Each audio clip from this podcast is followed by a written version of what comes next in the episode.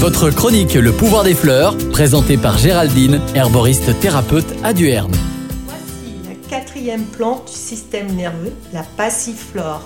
Passiflora incarnata de son petit nom latin, qui fait partie de la famille des passifloracées.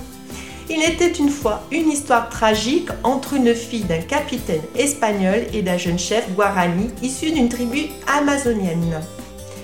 Les jeunes amants entretenaient une belle passion quand le capitaine eut du mal à le supporter et donna la mort au jeune chef. Quant à sa fille, souffrant de cette tragédie, se transperça le cœur avec une flèche. Les deux amants furent enterrés ensemble et depuis ce jour, une passiflore pousse sur leur tombe.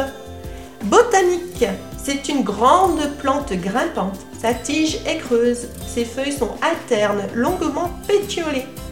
Ses fleurs de grande taille portent un calice à cinq sépales épais.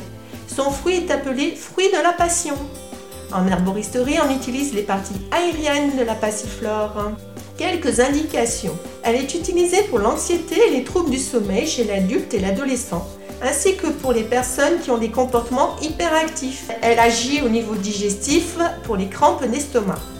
Elle aide au sevrage pour les médicaments psychotropes, à l'alcool et d'autres substances psychoactives.